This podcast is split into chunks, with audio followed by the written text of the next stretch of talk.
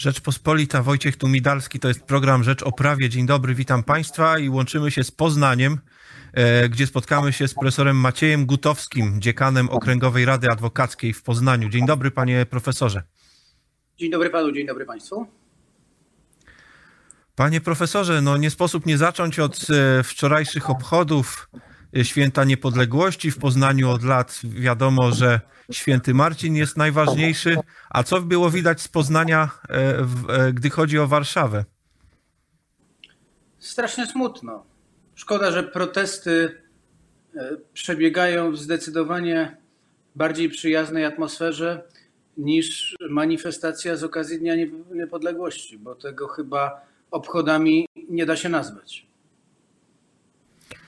No tak, mieliśmy kłopot, można powiedzieć, coroczny. Tym razem jeszcze kwestie pandemii nałożyły się na Marsz Niepodległości, wzbudzający wiadome kontrowersje i też robiący sporo kłopotu służbom porządkowym. Tym razem jeszcze na dodatek byliśmy w sytuacji, w której zapowiadano, że aby uniknąć zagrożenia epidemicznego, nie będzie marszu, tylko będzie parada zagranicznych samochodów, jak rozumiem, będzie przejazd zmotoryzowany. To chyba się nie udało, bo jednak wiele tysięcy osób widzieliśmy na ulicach Warszawy i to rzeczywiście nie miało charakteru pokojowego.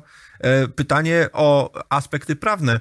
Konkretnie, czy należało zgromadzenie, które nie wiem jak było, spontaniczne, czy w jakiejkolwiek innej formie istniejące, należało je rozwiązywać, należało reagować inaczej niż widzieliśmy to wczoraj?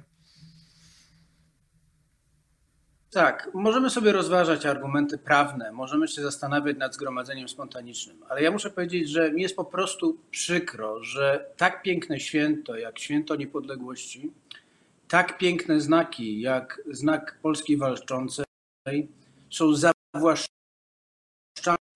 analizów, którzy spotykają się tylko po to, żeby robić awantury na ulicach.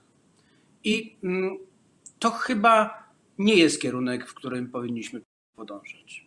Oczywiste jest, że tego typu awantury nie mogą się spotykać z jakąkolwiek aprobatą. To jasne.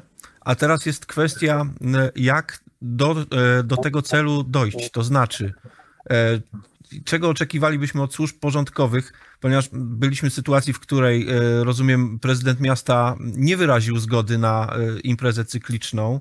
Rozumiem, że również na drodze sądowej nie zostało to zakwestionowane.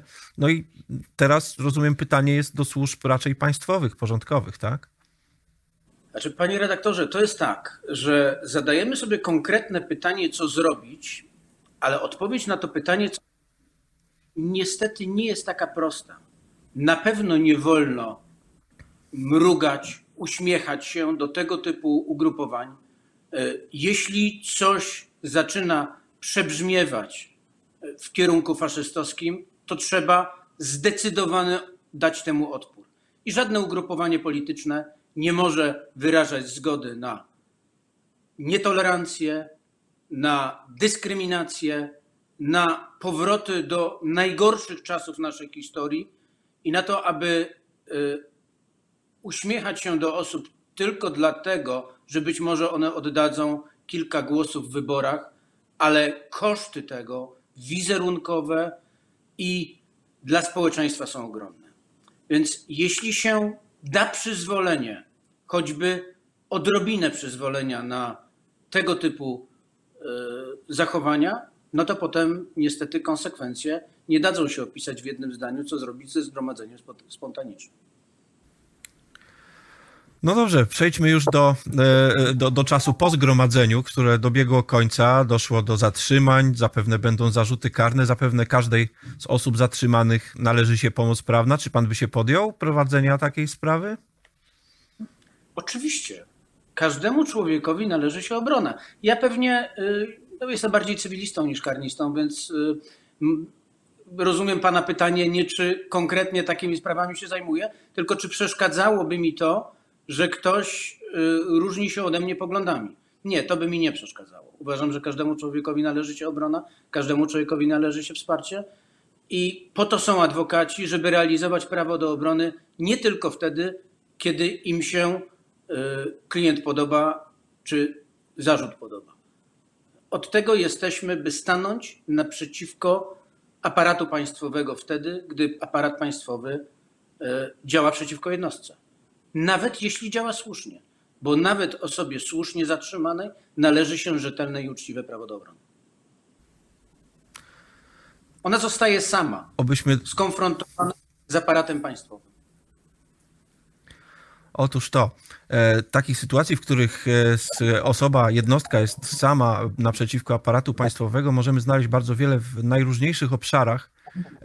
Miałem taki plan, aby przejść teraz do rozmowy o niedawnym, niektórzy mówią, że nie wyroku Trybunału Konstytucyjnego w kwestii przepisów aborcyjnych, gdzie również jednostka, tym razem mam na myśli kobietę, która może będzie matką, a może nie chce nią być, stanie naprzeciwko aparatu państwowego złożonego z Publicznej Służby Zdrowia, a być może także prokuratora, gdy podejmie decyzję, którą ktoś uzna za nielegalną.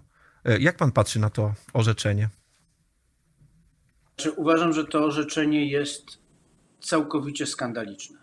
I nie myślę tu tylko o problemie, który pan redaktor zarysował, czyli o problemie składu, o problemie tego, że 3 sędziów to tak zwani sędziowie dublerzy, którzy zostali wybrani na miejsca zajęte, co stwierdził zresztą Trybunał Konstytucyjny.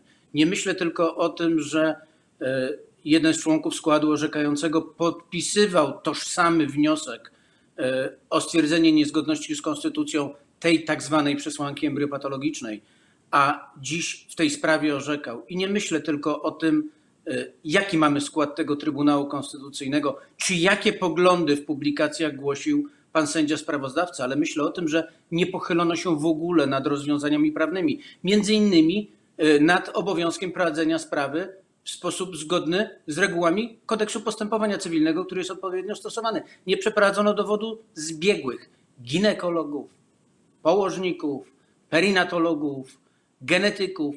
Nie pomyślano o zakresie zabezpieczenia socjalnego, wsparcia psychologicznego, o tym, jakie badania można prowadzić, czy coś się dzieje z badaniami genetycznymi płodu, czy można leczyć płód, bo przecież to też ryzyko abortowania. Tylko jednym pociągnięciem pióra rozstrzygnięto tak, jakby można było za kobiety podejmować decyzje w ich indywidualnych sprawach. Nie pomyślano o kwestii konsekwencji karnoprawnych w tej sprawie.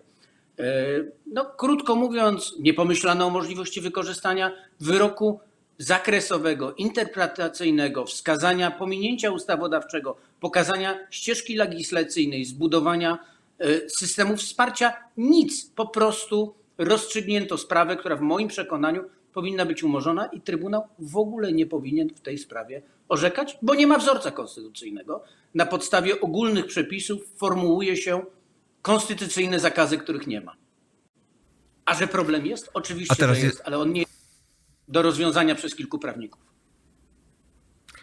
No tak, a teraz jesteśmy jeszcze w sytuacji dodatkowej, której chyba nawet sam Trybunał nie przewidział, bo sprawdzałem przed wejściem na antenę, wydaje mi się, że ciągle nie opublikowano tego orzeczenia i jesteśmy w sytuacji, jakby wyroku nie było w ogóle, jakby nic się nie stało, ale jak się zdaje, dla odmiany lekarze mogą jednak nie podzielać tego stanowiska i mając na uwadze, że coś się jednak wydarzyło, określonych decyzji już nie podejmować. Jeśli nie publikować tego orzeczenia, to dlatego, o czym wspomniałem na samym początku, i już żadnego innego, i zrobić wreszcie ponadpartyjną decyzję o zbudowaniu sądu konstytucyjnego z prawdziwego zdarzenia z najlepszych prawników w kraju. To wtedy można nie publikować orzeczenia.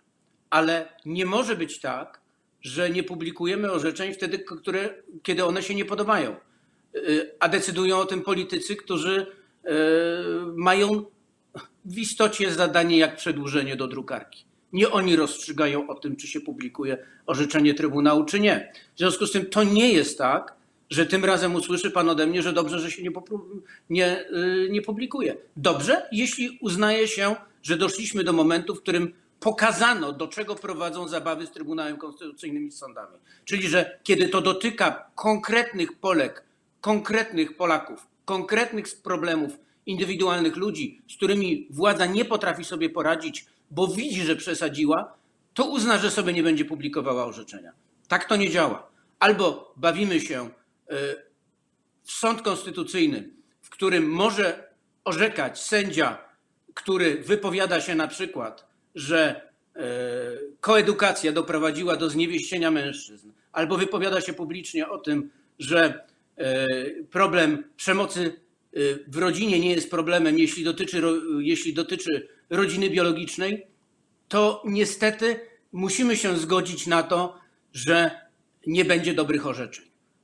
A to zdaje się nie tylko ten problem, bo w tym Trybunale mamy dziś dość przeciętnych adwokatów, dość przeciętnych sędziów wcześniejszych, dość przeciętnych naukowców i marzenie o tym, żebyśmy mieli sąd konstytucyjny, którego składem chwalimy się, pokazując, że to najlepsi konstytucjonaliści w naszym kraju, niestety minęło bezpowrotnie. I albo błędy dotychczasowe wykorzysta się w celu zbudowania sądu konstytucyjnego z prawdziwego zdarzenia, albo takie problemy będą do nas wracały co chwilę, z mniejszym lub większym natężeniem. Ale może, panie profesorze, to w ogóle nie tędy droga, bo jeśli orzeczenie nawet najlepszego sądu konstytucyjnego złożonego z najwyższej klasy fachowców można zablokować, nie publikując go jakąś decyzją człowieka w Rządowym Centrum Legislacji czy w kancelarii premiera, to może wszystko jedno, kto tam będzie w tym trybunale zasiadał, jeśli tutaj ten mechanizm nie działa. Jeśli na przykład może się zdarzyć tak, że rzecznik rządu mówi, że określony przepis tarczy antykryzysowej, w ogóle cała tarcza nie wchodzi w życie, ponieważ tam doszło do błędu i teraz szybko trzeba coś poprawiać, to no gdzie my jesteśmy? Mówiłem właśnie, że nie można powiedzieć sobie, tych orzeczeń nie publikujmy, a inne publikujemy. No bo jeśli tak powiemy, no to po co nam Trybunał Konstytucyjny? Zlikwidujmy go po prostu, no bo po co się w udawanie wymiaru sprawiedliwości? Funkcjonować w naszym kraju bez Trybunału Konstytucyjnego w tym momencie? Znaczy, panie redaktorze, lepiej mieć dobry Trybunał Konstytucyjny niż żaden, ale wolę mieć bezpośrednio stosowaną konstytucję i kontrolę tak zwaną rozproszoną konstytucyjności na poziomie sądów powszechnych i administracyjnych, niż beznadziejny Trybunał Konstytucyjny i do tego stworzony niezgodnie z regułami. Oczywiście przy jednym założeniu, że mam Sąd Najwyższy złożony zgodnie z regułami, a tu niestety mamy też problem. No i na dodatek mamy ustawę kagańcową, która jeszcze zabrania kwestionowania tych przepisów, na mocy których powstał nowy ustrój sądownictwa w istocie rzeczy. No to jest w ogóle cudowny pomysł, żeby w sytuacji, w której mamy stwierdzone naruszenie reguł, po prostu powiedzieć, to my zabronimy tego naruszenia reguł wprowadzać w życie i zakażemy ustawą rozstrzygać spraw w oparciu o bezpośrednio stosowane i to z pierwszeństwem przed prawem wewnętrznym reguły prawa Unii Europejskiej. To jest bardzo smutne, no ale mamy dzisiaj taką rzeczywistość, no, która skłania mnie do tego, że no, to, co dzieje się dziś na ulicach i oczywiście myślę tu o tych pokojowych protestach, to jest jeden z symptomów tego, że zabrnęliśmy chyba o krok za daleko z wymiarem sprawiedliwości. Bo o ile w Sądzie Najwyższym no, trzeba sobie powiedzieć tak, tam jest lepiej zdecydowanie, jeśli chodzi o to, kto orzeka, niż w Trybunale Konstytucyjnym.